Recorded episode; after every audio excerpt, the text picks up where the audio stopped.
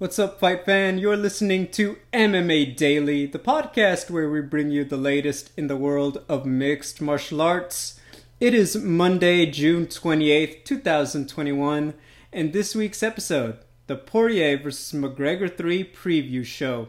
We're going to start it in Vegas with Ciryl Gane's victory over Alexander Volkov, and the breaking news that he will now be in the interim title fight against Derrick Lewis on August 7th. We'll also recap some of the other stuff that broke during the week. Bellator has a new interim heavyweight champion, the return of Fedor, everything else there.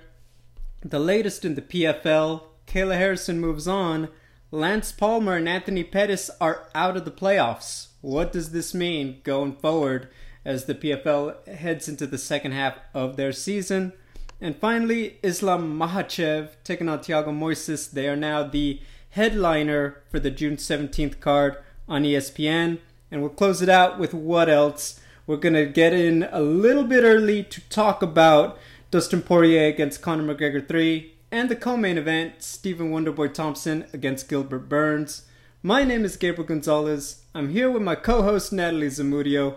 And Natalie, I can't contain my excitement. We've got a lot of stuff to talk about. Oh boy, yes we do, Double G. It's uh you know, interesting news, breaking news, and the big fight, uh, McGregor Poirier three, is is upon us, or sure to be soon to be upon us. So yeah, it's uh, it's gearing up to be a good one for sure. Let's. I want to give the performance its due. So let's start obviously talking about the fight. Then we'll talk about the breaking news, and then we'll recap a little bit. There was one more story I want to hit from UFC Vegas 30, but Saturday night, or sorry, Saturday afternoon, Ciryl Gane, Alexander Volkov. Volkov has a fantastic start. I think not enough people are giving him credit. I thought he was using his range well. I thought he was picking his spots well. I just thought it was going fantastic. And then, my goodness, Ciryl Gane, being the shorter fighter, less reach. Remember, Alexander Volkov on the feet is a tough customer for anybody.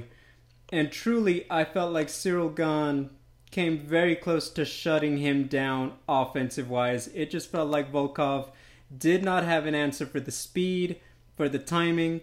It just seemed like Ciryl Gane knew that he had his number and his he just had his timing down.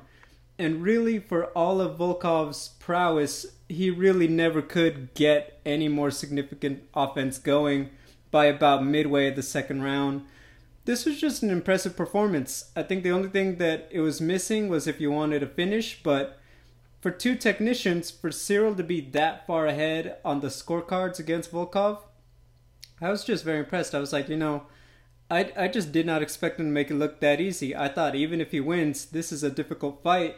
And really, that was a near shutout on the scorecards. What did you think? You know, for he- when it comes to heavyweight fights, and go ahead and cancel me if you like. I prefer a knockout finish in the first round. You know, the last thing I want is a decision, uh, five round decision fight when the heavyweights get in the cage. However, this was a good fight. It was exciting, back and forth. The leg kicks, man. Woo! They were just going back, almost just going back and forth, exchanging leg kicks. That hurt. That hurt me to watch. Um, because it was it was basically like a jab one and, and, they were both kicking the same side of each other's legs and and I don't know how they uh how they're doing now you know Sunday Monday but they, they must be in a little bit of pain. And uh, but ultimately Ciryl Gane was uh, faster um, more aggressive just such such uh, so light-footed you know fleet of foot right on his toes able to move around. He had some beautiful moments uh, you know, turning out backwards a little bit like a Lomachenko and still landing some some hooks uh, on the pivot. It was an impressive fight for Ciryl Gane. Volkov was right there with him though. This wasn't a, a, a blowout, right? They were going back and forth for the most part, but Ciryl Gane was just a little bit ahead. Uh, in most rounds, I think I can't remember if it was four or five, no, four, where I thought Volkov had like the, a, a really strong two or three minutes um, and I thought, okay, well, you know, this this is interesting. And I think even in his corner, they thought it was two and two going into the fifth, but Ciryl was ahead of the game for me, and uh, surprising. I mean, I think I can't remember where I wrote it down, but I think we both picked. Yep, Volkov unanimous decision. So uh, whatever, but uh, it was very impressive Ciryl Gane performance. So so good for him, and as we'll get into later, I think it paid off, right? Yeah, I, I think what you got to acknowledge, Volkov is a guy who's been knocking on the door of a title shot for a while. I mean, he beats Derrick Lewis about three years ago. He probably gets that short notice call against Daniel Cormier. Um, he gets by Curtis Blaydes, He's probably a lot further down the line. Probably doesn't need to take this fight with Ciryl Gane in hindsight. So, you know, he's just. I want to acknowledge that he's a guy who's been there and you know he's gotten some tough style matchups. And um, look, it is what it is with the fight with Derrick Lewis. This is a guy who is up there, and this is a guy who you know he has more UFC fights than Ciryl Gane has fights overall. And so the experience, you know, I think that uh, we keep talking about it. I think that you just got to make it a fact that Ciryl's experience far is far ahead of what the numbers would say when you look at his career. I mean, he came into the UFC with three fights, and he's really not had an easy time. He's faced several tough veterans. I mean, Tanner Boser beats OSP on the in the co-main event. Ciryl beat Tanner Boser, and he's stopped Junior Dos Santos, and you know, obviously decision Jairzinho, and now he's uh, did that to Alexander Volkov, and it's set up now. I mean, we thought I, I was getting ready this morning to tell you I think Ciryl Gane should do everything to get a Stipe Miocic fight. I think that that's the one to make because Ngannou is going to be focused on Derrick Lewis and then maybe Jon Jones or vice versa. And then Brett Okamoto got on Twitter. and you could start most podcasts with that. And then Brett Okamoto just got on Twitter. That dang Okamoto. and he just throws the entire MMA world for a curveball they announced that August 7th, UFC 265 will be headlined by Derrick Lewis against Ciryl Gane for the interim heavyweight championship. Uh, first off, did I break the news to you this afternoon? Yes, sir, you sure did. How did you, you... miss that? Did you like turn off your phone for four hours, three hours? Baby Joe, that's all I gotta say. Okay. Baby uh, Joe. you know, uh, I don't want to get into details yet. Immediate reaction, just immediate reaction when you yeah, found out. Well, you you casually were like, "Hey, don't forget to check the update of the uh, you know the breakdown for tonight." I honestly I had like, a feeling you might not have seen it. That's why I was like, just text her. So I was like, okay. so I didn't go to the website. I went to to your document, and I was like, what? And I literally texted you, "OMG, interim." Uh, I couldn't believe it. Couldn't believe that I was reading those words it, it came to me out of extra left field because it was you know not something that I got uh, whenever they dropped the news Okamoto, um, but you know through you through the doc, so it, it kind of blew my mind. Uh, what about you? What what? How soon did you find out? Did you get that that that message right away on your notifications?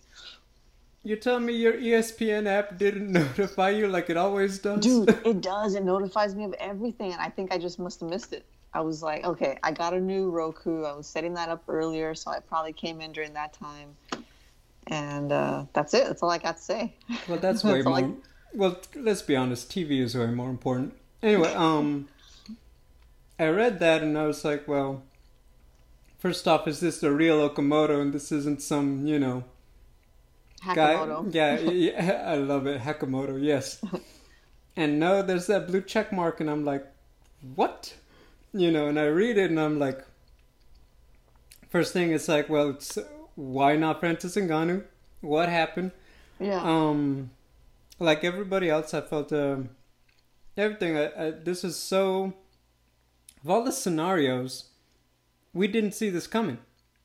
I, I, there was nobody who was like, well, if Ciryl Gane, you know, you know, if Francis is committed to Jon Jones and Derrick Lewis is here. I think that they're going to do an interim title with Derrick and uh, Ciryl in August. Nobody was saying that. Nope, not even close, bro. Even Luke Thomas, and Luke Thomas is the guy who'll be like, "Don't you know?" He, or uh, you know, these are the guys who have those kinds of ideas. Nobody uh-huh. saw this coming. Um, in as few words as possible, the only thing I can really imagine is that the UFC was so committed to Derrick Lewis in Houston. And, you know, per reports, Ngannou said, I can't do August, but I'll be ready for the September 25th pay per view.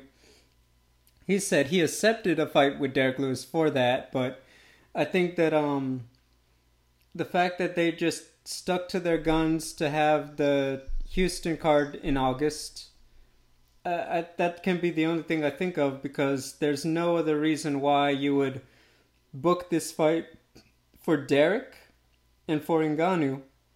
And really the only thing I was just like I I just can't uh, I, I don't really know what to really go with it. Uh, stylistically we can acknowledge we could talk about that at the end but what does this do to the aftermath? Because it's like okay if you're Ngannou it's like okay let's say a Jon Jones deal gets done.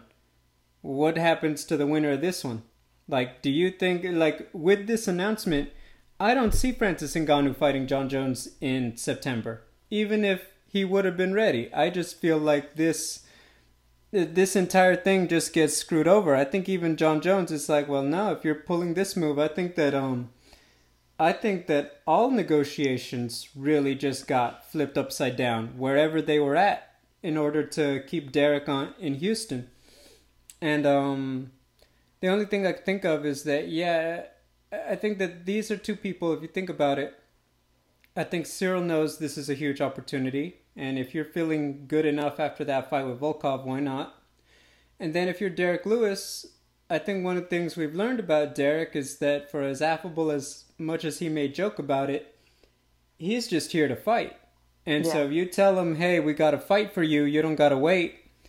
And even then, I'm going to be honest, I feel like they must have sweetened the pot besides just saying he's going to have to fight in Houston because he waits one more month he gets Ngannou.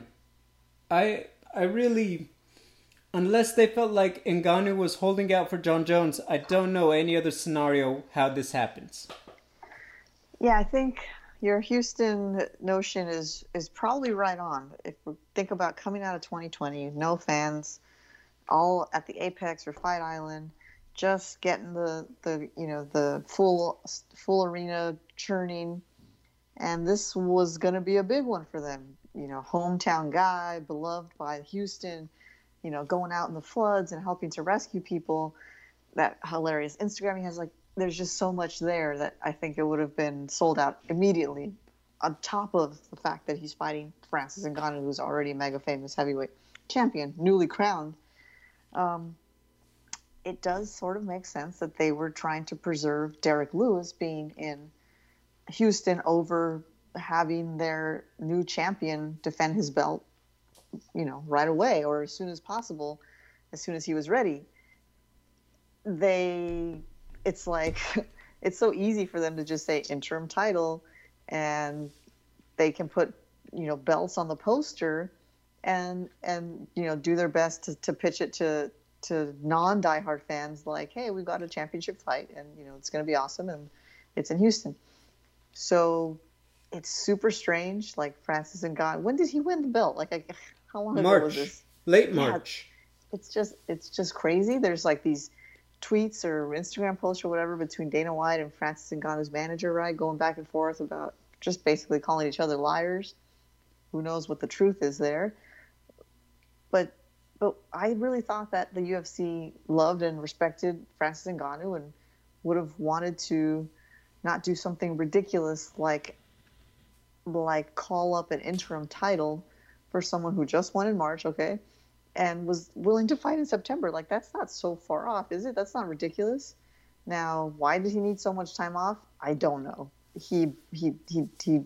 The fight. When, when did he finish Stipe? Round one, round two? Round two.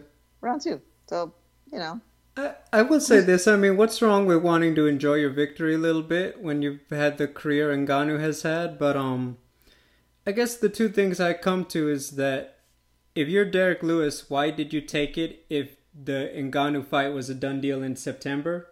So that says to me either they paid him a lot to take take it in Houston, or Ngannou was holding out, and it could be a combination Ngannou is holding out that they could still get a Jon Jones fight done in September. And so that's why Lewis decided, well, you know what? Uh, why I'm not going to I'm going to take my destiny into my own hands. Whatever happens next to Francis will happen. I'm fighting Gane for the interim title. That's the only scenario I could see where Derrick would risk it because Derrick knows the upside to fighting Ngannou. And so that's the only way I could see this scenario playing out. And um, yeah. mm-hmm. I, I mean, you tell me. Do you see another scenario where there's another reason all of these players on the board would make these decisions? No, probably not. And uh, this is a win-win for Derrick Lewis, right? Either he waits till September to fight Francis Ngannou, and you know he gets the pay-per-view points, or maybe he doesn't get them because he's not champion yet. But probably they would give him something. He's a big name; people like him. Or he fights for the belt now, and if he wins, then he gets to to to fight Ngannou, probably not so far off from from August. So win-win for Derrick Lewis, win-win for for Ciryl Gane. Um, Francis Ngannou, ah, it's hard for me to believe that he would really want to hold out for Jon Jones. But but okay, if that's the case, then I really understand why the UFC was not willing to to put off selling out Houston with Derrick Lewis um, like a guaranteed sellout, just hands down. So here's something I want to bring up, and I, I should have written this down. So if it comes as breaking news, I apologize. But um, I saw a report that they had moved, or they were planning to announce the movement of Jan Blachowicz and Glover Teixeira. That one was supposed to be the September 25th head or pay per view. They are pushing them back, is what I read, to October 30th, the next pay per view. So right now, September 25th didn't have any, t- doesn't have any title fights if that's true. So I I think the reason being is because they felt like okay, they don't want to double up Blachowicz and Ngannou. They feel like maybe Ngannou can headline a card by himself, certainly with Lewis. Um, but if not Ngannou, I don't know if I see Kamaru Usman fighting in September as opposed to December. And I don't really know unless Conor or Poirier gets a first round knockout that we could see Oliveira in September, you know, and Poirier or McGregor headlining. So I, I just don't know what they're planning to do with that September pay per view. I think that unless it's Kamaru, you do this, the only two options are you're hoping for somebody to take it short notice again or Ngannou fights somebody and the whole thing just gets thrown out of whack. Because imagine, you know, like you have an interim title and then the heavyweight title gets fought for next month. Yeah, silly. So I think that um I'll ask you this. September. Which champion headlines that pay-per-view? I don't even know, bro, but you know what? I really don't. I couldn't I I don't know. The UFC always finds a way to to rightfully or you know sideways uh, you know left field get a title fight on on every pay per view, at least one, sometimes two, sometimes three. Like they always manage to do it. In this instance here for August, they make up an interim and they'll do what they have to do in September. They'll they'll you know pay GSP for a bajillion dollars like to fight Kamaru Usman. They'll get uh, Jorge Masvidal and Nate Diaz to fight for BMF too. Like, there's all the things you can consider that are in the realm of possibility, plus the things you can't even think of. The UFC is capable of doing just to get belts on a poster, belts on a pay per view. So it's just, really one of those we're just gonna have to wait and see. All right, that's fair. I was like, you imagine if they get Ngannou on there, that would just be like, uh, you know, what are we playing? Or you know what, Brandon Moreno, but then against who? Charles Oliveira, and you're essentially betting that Poirier or Conor wins in under five minutes and doesn't get hurt. Uh, it's yeah, I don't know. Brandon Moreno, Henry Cejudo, or you know T.J. Dillashaw. I mean, I don't know. You could you could do something there. You know, you Peter, no Petr Yan, Corey Sandhagen, Petr Yan, T.J. I don't know. And even then, that means that they'd only have a month, Corey or TJ, because they fight at the end of next month. Yeah. Oh well, yeah. Okay, oh yeah, yeah. MMA. Uh, wait and see. It's but um, see, but yeah. I, I, I will be. It, it's gonna be something wild. I just don't, you know. And keep in mind, the August seventh card already had Amanda Nunes. And I will point out, uh, finally, tickets have not gone on sale for Houston. So I do think um, I hate to say it because I feel like that it sucks that they don't have that kind of faith in Amanda, but I think that clearly says what they, you know, their ability to sell out and demand money at the tickets by having Derrick there. So yeah, yeah, yeah. Um, before we talk about anything else, I want to ask your opinion on this. Uh, Justin Jaynes bet his entire fight purse on himself to win on Saturday, and uh, it did not go his way. What are your thoughts on that? I mean, wouldn't it have been a great story if it had gone the other way? um, damn, that's so. That sucks. That's so sucky, man. Like, oh, and, and like in your head, if you're this guy, if you're Justin Jaynes, and, well, okay, I didn't see the fight. So was it close? Was it he clearly like he clearly lost? I felt like it was pretty, uh, you know, he needed a finish by the end, so it's okay. not going his way. So, so this supports where I was going, which is like you, you you've done this silly thing. It's a silly thing, okay? And you're in the fight, round one. Oh, damn. Okay, I really, I got two more rounds here to turn this around and you probably you're in your own head you're probably psyching yourself out I, feel like it's this extra pressure you didn't need it probably made it harder for him to win because as the clock gets ticking away ticking down like you realize that you're like about to not only not get your win money but you're to lose your your regular money like you know you're to lose your fight money your show money ah that just hurts, man. And and then did he did he put this out there beforehand or after yeah, the fact? Beforehand. Before, the one oh, thing I will say is he hasn't posted a receipt, which I kind of felt like, well, I kind of want to see it, bro, because I think that's where the real emotion, heartbreak or relief is gonna come from. But he, I will say this: he has gone on Instagram and he comments like no regrets, nothing like that. So it is in the I mean, the, what else are you gonna say? In the words of our famous Hawaiian, it is what it is. uh, but yeah, uh, Tanner Boser, uh, controversial finish, but on review, uh, he didn't grab the fence. He got that knockout of OSP. The you know, I I thought it was a fence grab, but when I on replay, it's like not close, but that's a that's an easy win, unless they have an angle I don't see. So not but, only was it not a fence grab, but like, you know, Boser was was was was on the upswing. He was beating OSP. Okay, um, he looks he was fast. He was strong. He was aggressive. But like the the, the time, like what OSP is saying about you know uh, Herzog put his hands on him, and that threw him off. Like the time from when that happened to when he was knocked out, it, to me it felt like a long time that that like a, it shouldn't have affected him. It shouldn't have affected his awareness, his ability to defend or anything. So I kind of didn't buy that one. That one just seemed like a nice try, but this was a clean win for Boser. Yeah, I'm with you there.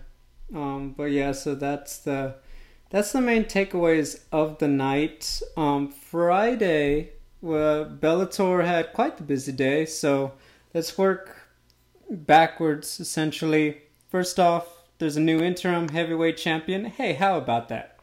Another one. Another one. Valentin Moldavsky, just a solid victory. That was, you know, that was just two big dudes, you know, went at it. You know, solid fight for heavyweights. Um, Valentine, Va- uh, Valentin or Valentine? I don't know. I want to say it's Valentine. Sorry, you kick butt, bro. So just keep that in mind. no disrespect, but uh, he it, he had no message for Ryan Bader, just said he wasn't going to wait for him. He's going to do his thing. Ryan, as we know, he's still in the light heavyweight Grand Prix. They haven't announced dates, but they had said they hope for the next round to be in July. But we're already going to be in July on Thursday, so I don't know. I, unless they look, they could easily just say the week before McKee and them, "Hey, we're doing it," and you know, all for the semifinalists in one night, but I am surprised that they haven't announced it. I'll just say that. And then, of course, the big news Fedor to return. They announced he's going to be in Moscow, the first time uh, Bellator's been there, on October 23rd. And there's apparently a list of guys who have volunteered. There's been Josh Barnett, Alistair Overeem, um, Fabricio Werdum said the PFL wouldn't stop him if he took the fight, and a lot of stuff. Um, so let's start start off with the general thing. Um, there's an interim champion. Does that make you any more excited to see Ryan Bader move up rather than stay in the 205 tournament? Um, to, to am I excited to see him fight at like, heavyweight? Like, do you feel like okay, now he really has to get up there, or do you feel like the same exact way you did before there was a, another belt holder at heavyweight?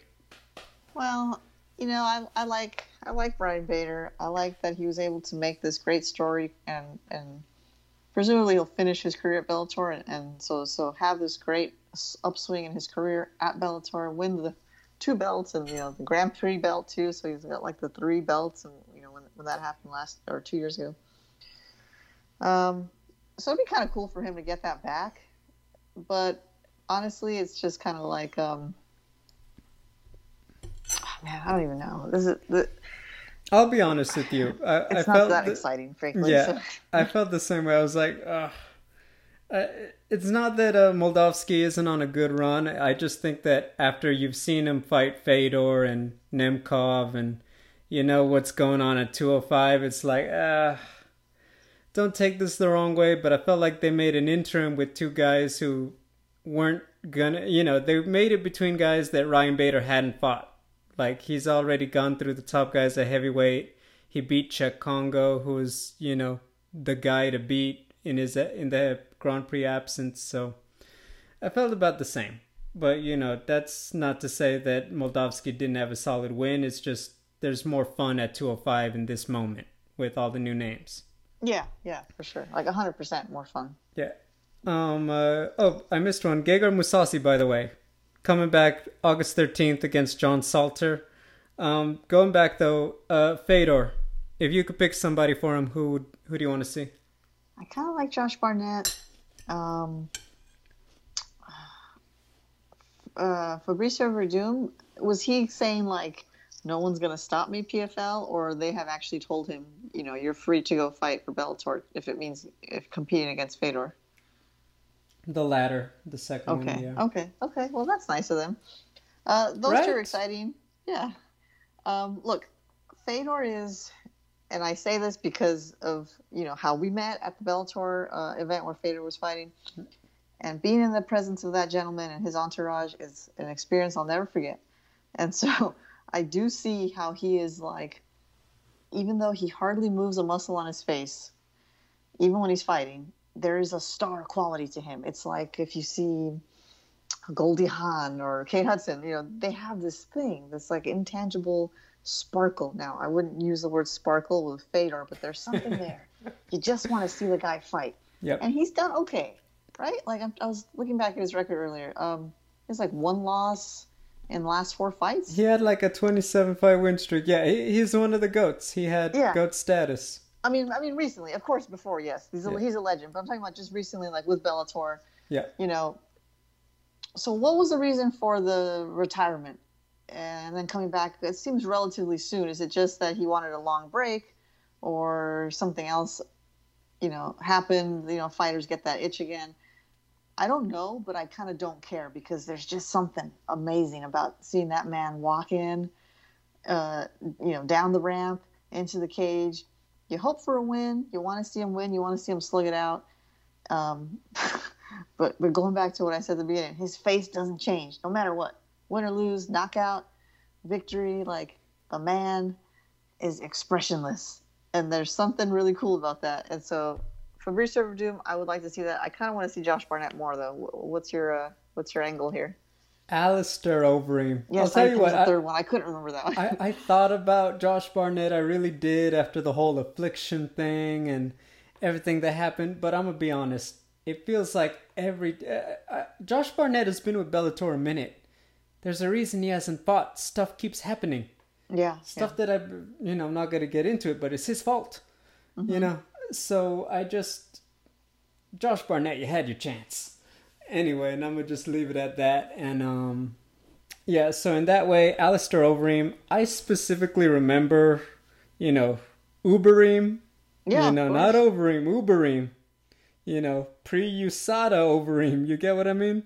Mm-hmm. And he was doing like the phantom takedown where he was just throwing big guys, like Derrick Lewis sized guys, and it looks like he's not even touching them. They're just falling around him.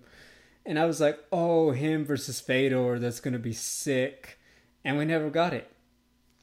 It's, t- you know, not Bruce Buffer style because no one's that good, but it's time. You know what I mean? I'm going to leave it at that. And Werdum is like, no offense, Werdum, but you got yeah. stuff to fix in PFL. You're you know? not that. It's yeah. not going to be an Sorry. exciting fight. Okay. anyway, so there I am. Uh, Gegard Mousasi, look, he's one of the best. It's always good to see him back. Um, Scott Cook Ortiz, Yoel Romero possibly going down. I'm not gonna lie, I wouldn't mind it, but I kind of need to see that Romero will make it to the cage first. Yeah, first of all, what's the health issue that kept him out of the, the Grand Prix? Second of all, he has enough trouble making weight at 205. Like, I, I don't, he's just pure muscle. I don't know what condition he'll be in at 185. And then it's like, okay, you're not going to get the amazing fight you hope for because he's going to be so depleted. Yeah. So I'm not excited about that for that specific reason. The weight cut I think is too much. He's he's older.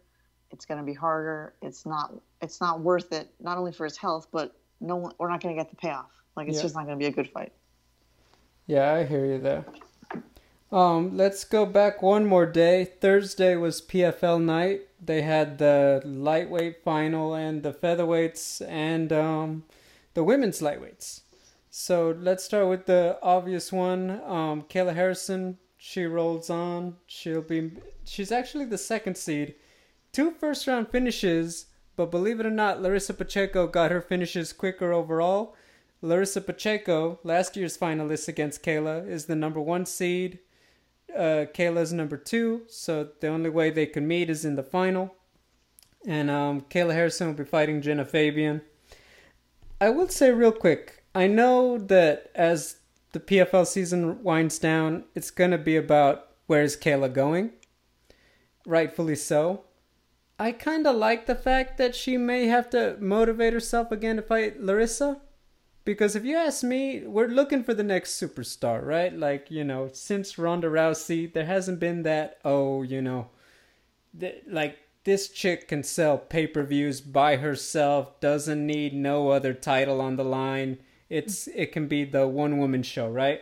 Right. Uh, you know, Rose has you know been there. Joanna and Valentina, they almost always have had help, and I I just said like we haven't had anywhere near a star the level of Ronda, for rightfully so. It's not like they just pop out of the toaster every hour.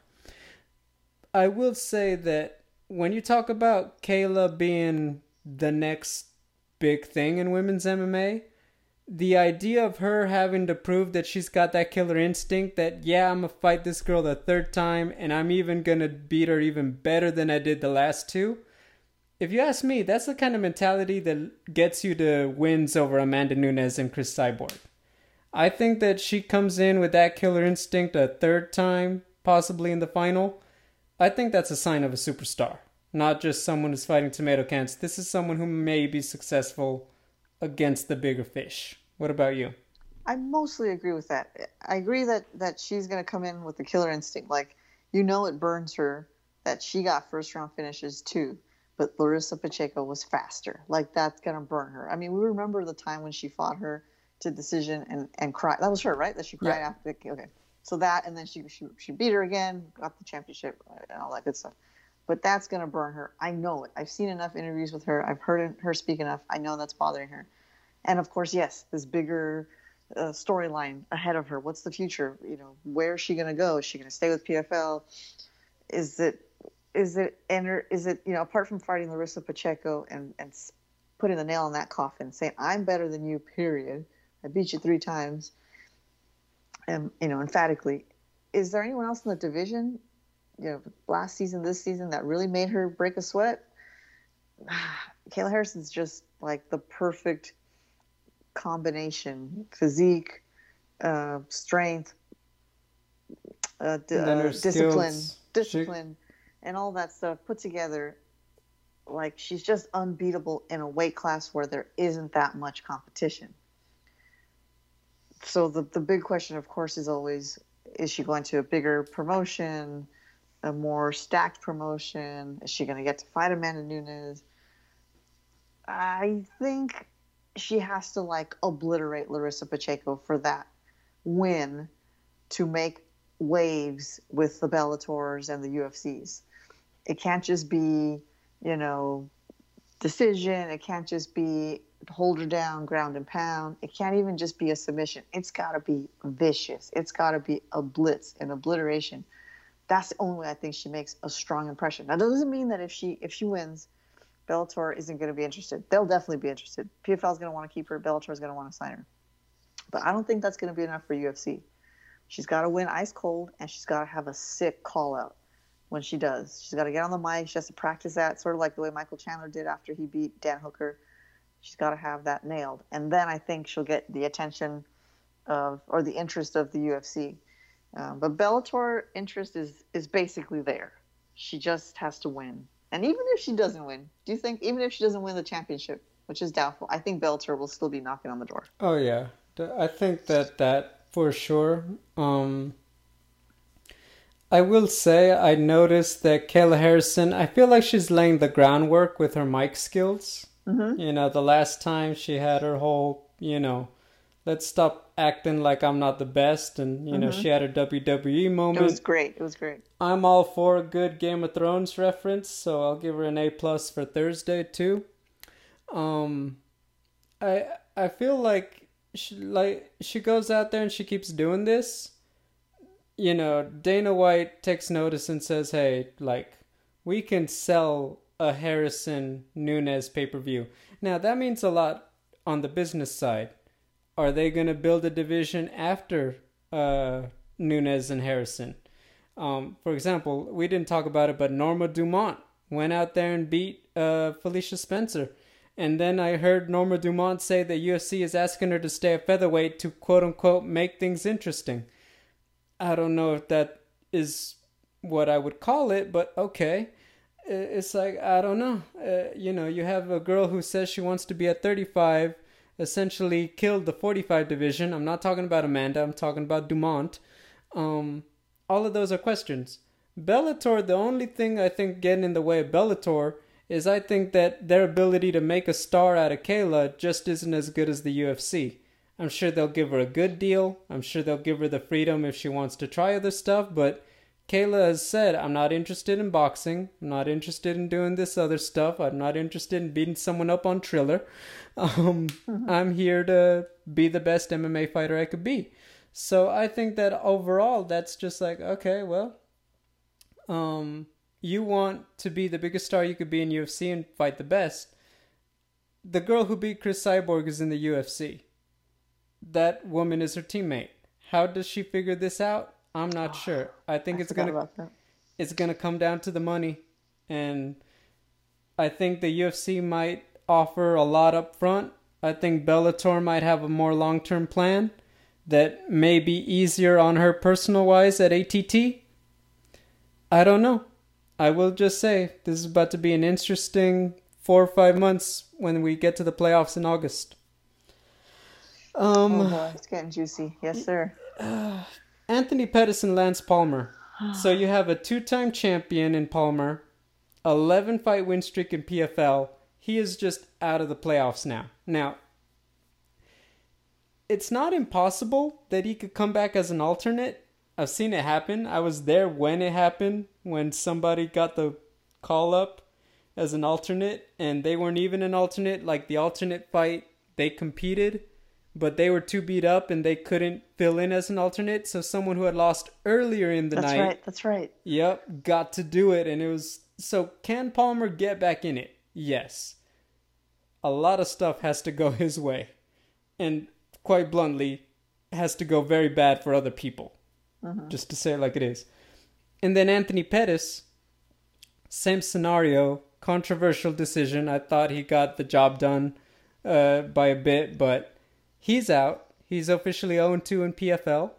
And it's the same thing. These guys aren't really fighting for a million dollars. They're just kind of there to collect a fight purse.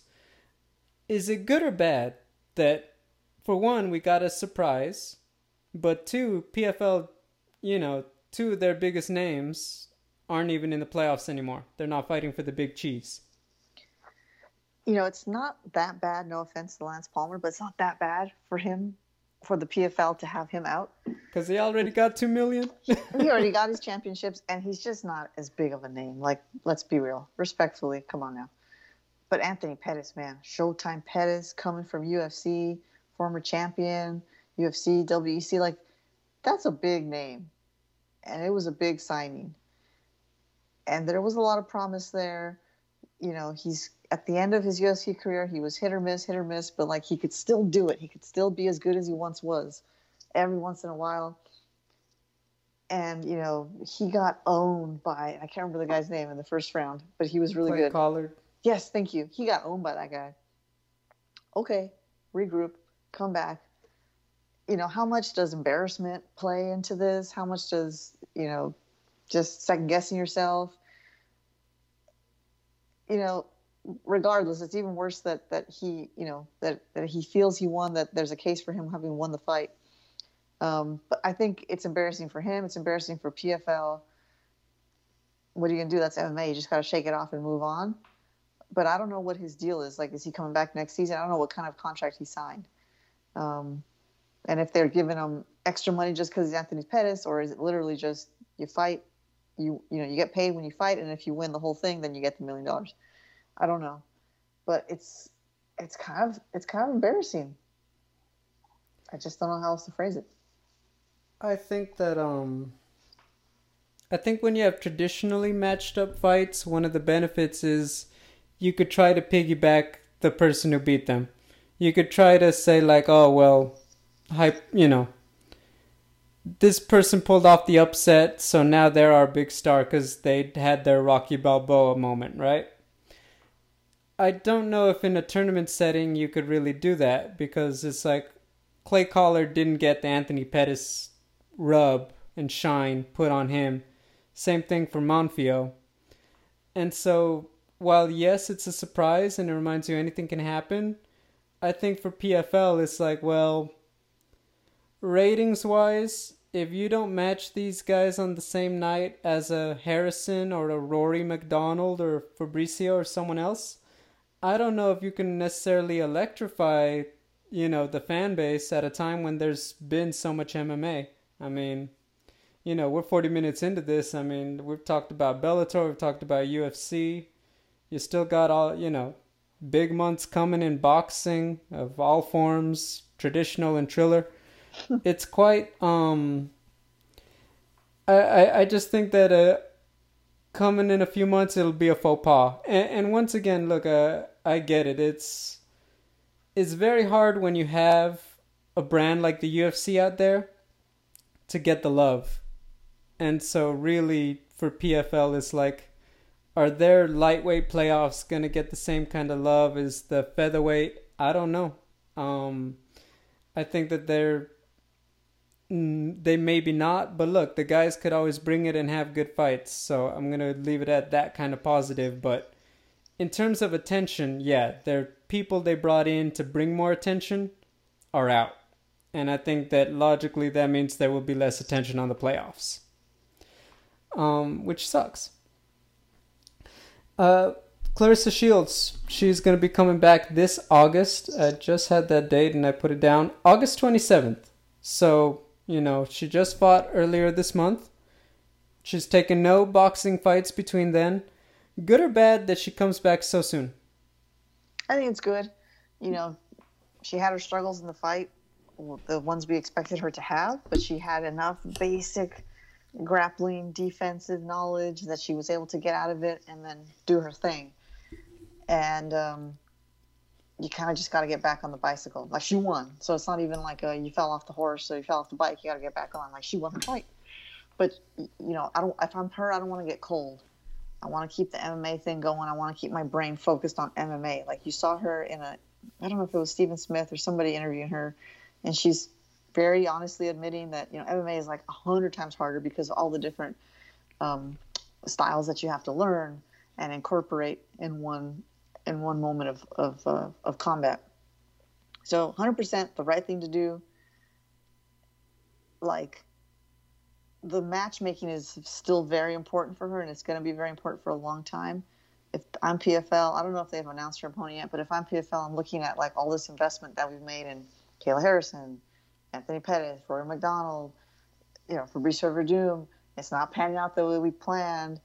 Claressa Shields is like, you know, a national athletic hero. Let's keep supporting her. Like literally, they have to have the mindset of we're supporting her transition to MMA. We're supporting her. We don't want to just throw her into the fire, throw her into the deep end.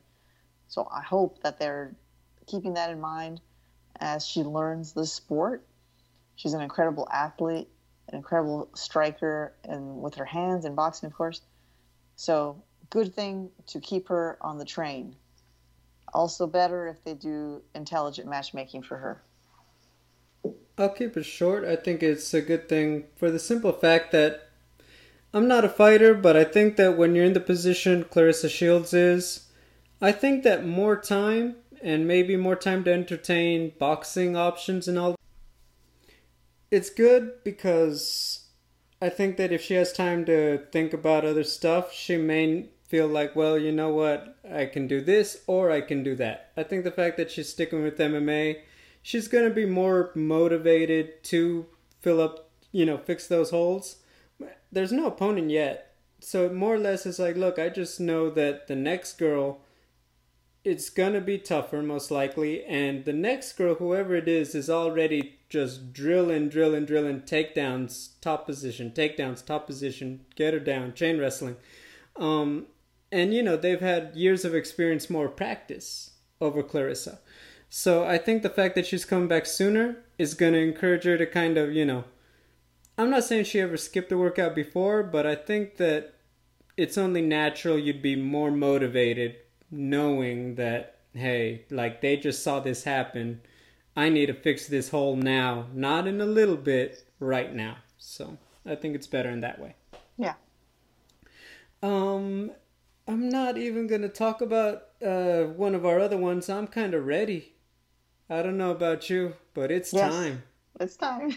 UFC 264. Yeah, we're to work from the bottom up. Let's start with the co main event because I want to let that one marinate at the top. You know what it is.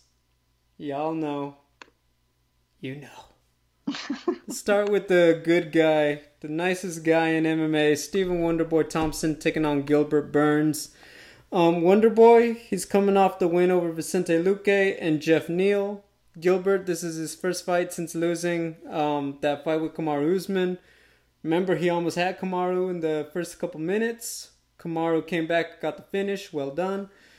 Um, this one is a sleeper for high stakes in the welterweight division because a good finish could could move the line around a little bit because right now you got so many players in at welterweight: Colby, Leon Edwards, Nate Diaz, if Kamaru Usman's tweets are to be believed.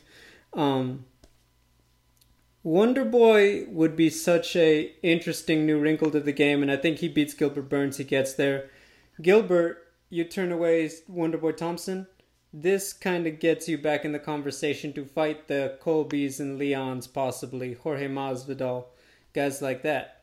So this is an important fight. Stylistically, what I like about it, um, you got two guys, very interesting dynamic with striking. Gilbert, high volume, get in your face. Wonder Boy, very patient, one of the best in all of MMA at controlling the distance and using his length and range. Well conditioned, both guys, proven they could fight five hard rounds. What I think this one is gonna come down to, though, I think it's good. I think in three round fight, this really favors Gilbert. I think it's gonna come down to the timing of uh, Thompson. I think that similar to Ciryl Gane against Volkov, I think it's really about Thompson's ability to get out when he needs to, to not stand still. I think that he should try to take more risks, knowing it's a 15 minute fight. He knows he can't be patient over 25 minutes. He's kind of got to get in there and get his shots early. Um, I think that if he can get to his mark, he can avoid a lot of the offense long enough against Gilbert. And I think that's going to be one of the keys. Gilbert, if he can make this one ugly, multi, you know, similar to Gane again, use his uh, attack, use kicks, chop him down, really just get that reach, nullify it. Then we're talking about a different fight. Then this is a very winnable one for Gilbert Burns. What are your thoughts on it? You know, I love I love Wonder Boy. He's so elusive, beautiful counter striking, beautiful footwork, and just the fact that he's remained basically unchanged. His fight style has remained unchanged, but he's still such a hard puzzle to figure out.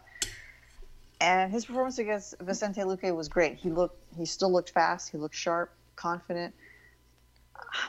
To me, even though with all the assets that Gilbert Burns has, I think, and, and yeah, your comparison to, to Gane Volkov is actually really good because of the height difference and, and the, the physique.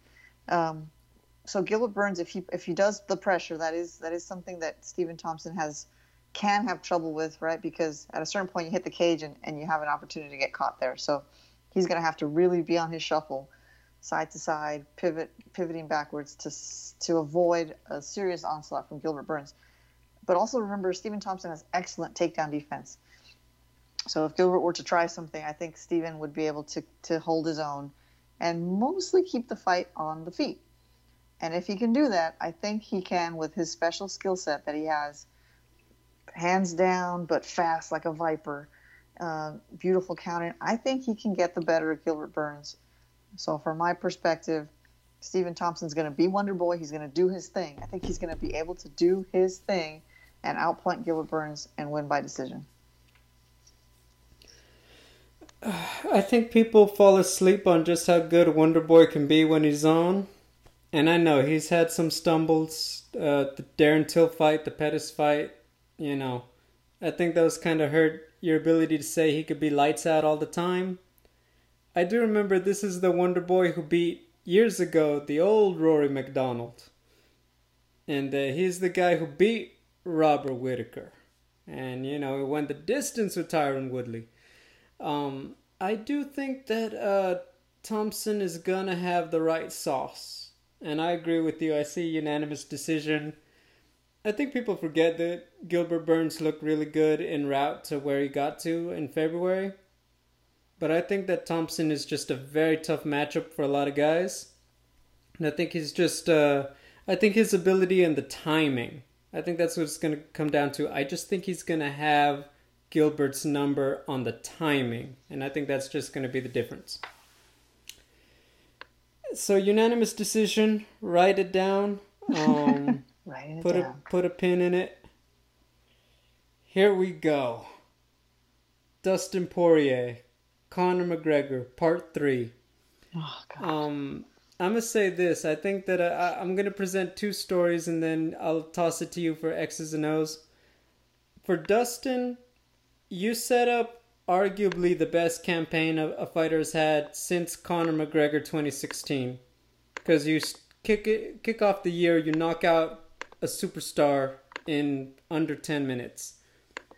You have a chance to do that again six months later at a time where you're probably catching him at his most vulnerable. Then you know they're going to set up the fight for the lightweight title with Charles Oliveira. Dustin Poirier does this. I mean, you're talking about fighter of the year. I, I know Ngannou and Izzy and guys have had good years already. I think that he actually gets all three of those victories. It's not even close. He loses, and man, it starts to feel like that's just the story of it, right? And he's been there before. Just gets some good wins, but you know, and uh, this is a big gamble because I'm going to toss it to it because Conor McGregor gets this one. We know what's on the line for Conor McGregor. Like he loses this one, he's lost three of his last four. We're talking, you know, we're not talking about, you know, one million pay per view buys, two million pay per view buys. His ability to command those big numbers, uh, he's still popular. He's still still a superstar. He's still more famous than most of the roster. But once again, his great value is his ability to get people to part with their hard earned money. And that's just much, much harder to do when people have seen you get, you know, when it has not gone your way in a while. And so, in that way, you know what's on the line for Conor McGregor. Um, if he gets the win, if he were to get revenge, obviously the whole conversation has changed. Now we're talking about, you know, a chance to regain the lightweight title. You know, Khabib's not there anymore. It's a different kind of ball game. And then once again, going back to Poirier, this is kind of he is the incumbent, right? He is the heir apparent, even though Charles Oliveira has the belt. So this is quite a lot going into it. What about you? What are your thoughts on it? Oh boy, my heart started racing just as we were about to start talking about this. And like, it's not even the fight. Like, how we still have to wait two weeks, basically. Um, yeah, the you you set it up perfectly, which is so much is on the line for both guys. For Dustin Poirier, it's more, you know, the Louisiana kid getting finally reaching the top. For Conor McGregor, it's the champion of champions staying at the top and and convincing people that he's still the guy you should, as you said, you know, part with your hard-earned money for like he built up his brand as a winner, as a big talker who could back it up. And he's having some trouble backing it up. So there's a lot of pressure on him. He knows it, right? That's why he says, My family's not going to be there. I'm going to be a wild dog.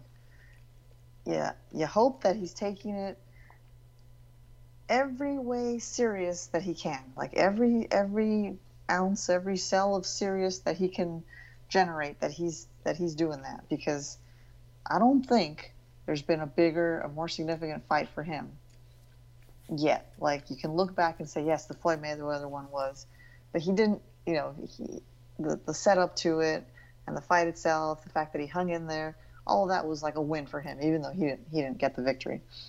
Khabib, it was marred by the the trail the the dolly thing and then the post fight thing after when he when when McGregor lost to Khabib and so like there's always these stories with with his losses that sort of allow you to continue to keep him up on this pedestal of the man you know? This one's different this is just a straight fight with a really good fighter like all the, the bs about the charity all that's gone this is a, a fight with with one of the best and if you lose this then it looks like you're not really that good anymore. And who's left for you to fight? So a lot on the line for Mr. Conor McGregor. Uh, I'm so stressed out just just saying these words to you. So um, here here's how I, I see it. Um, I'm getting nervous, Double G. I know. It's the big one. This is what Fourth of July and MMA does to you. I know. I go back to he has to take it so much so serious, more serious than he's taken any fight ever. And he just needs to be Conor McGregor, relaxed. You know, when he used to say, "When I get in there, it's like the chains fall off of me. I'm I'm I'm ready to fight. I'm excited to fight. I'm not scared. I'm not nervous." That's when I get the most excited. That's what we need. We need that Conor McGregor. That's just that, as he said, wild dog, the guy that's in there, that's hungry, that wants to fight. It isn't thinking about a Manny Pacquiao fight. Isn't thinking about um, you know, the the proper number twelve whiskey sale coming going through. Isn't thinking about his his family being there. And he doesn't want to lose in front of them. We need the guy that's that's fighting for the the paycheck, the the, the early Conor McGregor guy. So the old Conor, do, old Conor. So, so, to do that, he has to stay loose. Uh, you know, precision beats power, time beats speed. That's what he has to do he's developed a lot of tools since since uh, he started in the UFC. His grappling, his defense, like we don't really see it get put to use. And against Khabib, it's like okay, nobody stands a chance. But against other people, you get I get the sense that that there's a lot there. I think he's a well-rounded MMA fighter now. I don't. He, he wasn't before. I think he really is now. He's going to need it against Dustin Poirier, who is also an extremely well-rounded MMA fighter. I think it comes down to reflexes, to staying focused, to staying elusive, and to still having the power in the left hand. He just can't get he just can't fall in love with it. Like he you know, he did it with Nate Diaz, just throwing it over and over and over again. He can't do that. So he has to use it wisely. But I think that's gonna come through for him in the end. I think I'm gonna say this. I think it's gonna be Conor McGregor, TKO, round three. Oh boy, oh boy. I, I hear. I think that you've laid out exactly the keys to victory for Conor. I think that you've done it perfectly. I'm not going to add any more. My thing about it, I think that what it comes down to is that Conor has had a short amount of time to make to have to make a lot of adjustments. I think that um for one, you could tell how much bigger Dustin Poirier is. Uh, I think that Conor, truth be told, I think that Conor at 155 these last two with Cowboy and with Dustin earlier this year, I think he was just more kind of staying lean and not cutting weight. You know, like he'd been doing the 170 thing. Now it's just like, look, you know, I kind of walk in and I'm close to 155. I would like to think that, hey, some strength and conditioning, put on some size, put on some muscle, because quite bluntly, you did not have the pop you needed to put down Poirier. You connect the old Conor hit at 145 hits you with those shots. You went to sleep. Mm-hmm. Poirier took those best hits and you know really understood. It's like, hey, they, this is him on a full tank of gas. I got this. I think that's one thing. Secondly, stylistically, yes, he's got to move, check the kicks, not be there. The point is that he's traditionally really just focused on setting up the hands. All of his movement, unorthodox and all that, get in, get out, some kicks, wheel kicks. He's never been a kickboxing style fighter. Even against Nate Diaz, he used a lot of kicks, but they weren't exactly Israel Adesanya or some of the other guys we've seen throwing those kicks, right? Mm-hmm. I think that that's the two big things that Conor would have needed to change if he's going to keep up with the best Dustin Poirier. I think the thing that always hurt Conor going into this rematch on the timetable, that fight happened at the end of January. I don't know if you listened to doctor's orders or not, but I'm pretty sure you're not supposed to do any contact workout for a while because your brain went got put to sleep. Now, once again, every fighter's different, but you know, okay, take a bit of time off to heal the body heal the head for sure. And now you're talking about you got to put in all that work essentially in about five months because it's been just about six since the fight. He fought at the end of January. Uh-huh. I just that has always gone against Conor in my opinion. Plain and simple. I think that that was always working against him and I think for as hard as Conor's working and all that, I think that's just not enough time to reinvent yourself the way he needs to to beat the version of Poirier we saw. And I'll just say it, I believe Dustin when he says, I need to be a better version of the guy that beat Conor the last time. If I'm just the same guy, I haven't been working right. So I think he knows how much this fight means. I think he knows what a second victory over Conor McGregor does for his career. There are guys who drop the ball. It's been a long time since Dustin Poirier was that guy. He got beat by a better guy in Khabib. He is not that guy anymore. He's only gotten better. I think he's got Conor McGregor's number now. I'm going to say round one submission. I think he's going to light him up and I think he's going to get him on the mat and he's going to try to out Khabib Conor's performance. Wow. That's Rear shocking. naked choke. Wow. Yep. Okay. Round one sub. Rear naked choke. Rear naked choke, yes, sir. RNC. Asterisk that. yes, you called it RNC. Okay, okay, man. Wow, that would be stunning, shocking. Oh my goodness. Okay, I don't. I really hope I don't see that. I but, know um, that's a lot of pay per view money to go in one round again, isn't it? oh my god. Someone Pe- might... people already know how I feel about a quick finish. If you heard me on Best Camp of My Life, you know, podcast, yeah. That's funny. Natalie, oh, can you believe we're at the end of the show? No, sir, I can't. I'm still. I know I'm you still... want to talk about more. no, we? no, I'm just like it's like you took me to the moment where that could like I saw it in my head, and it's just like uh, it's a tough. It's a, as Conor McGregor says, it's a bitter pill to swallow. Um, jeez. Okay. Well, I hope that doesn't happen. That's all I can say. Thanks, Double G.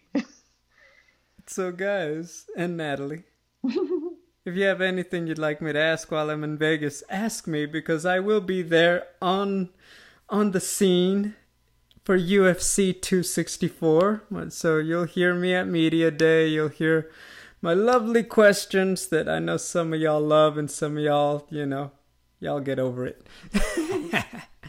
anyway, but yeah, so definitely that'll be a lot of fun. Um, Natalie, I know that you might be heartbroken, so I'll find you some proper 12 or some Poirier's Louise. I- I'm looking for that pop up shop. I want to see the pop up shop of sauce. And if I'm they're smart, they'll do it. Are they? Is that is that something they're talking? They were talking about doing in Vegas. If it's not, I think that's the biggest missed opportunity of Dustin. It truly is, yeah. Like I mean, you know, come on, man. How can you not? But yeah, just because, you know, I'm a sucker for free samples. So, you know, free hot sauce packets all day. Gonna eBay those things.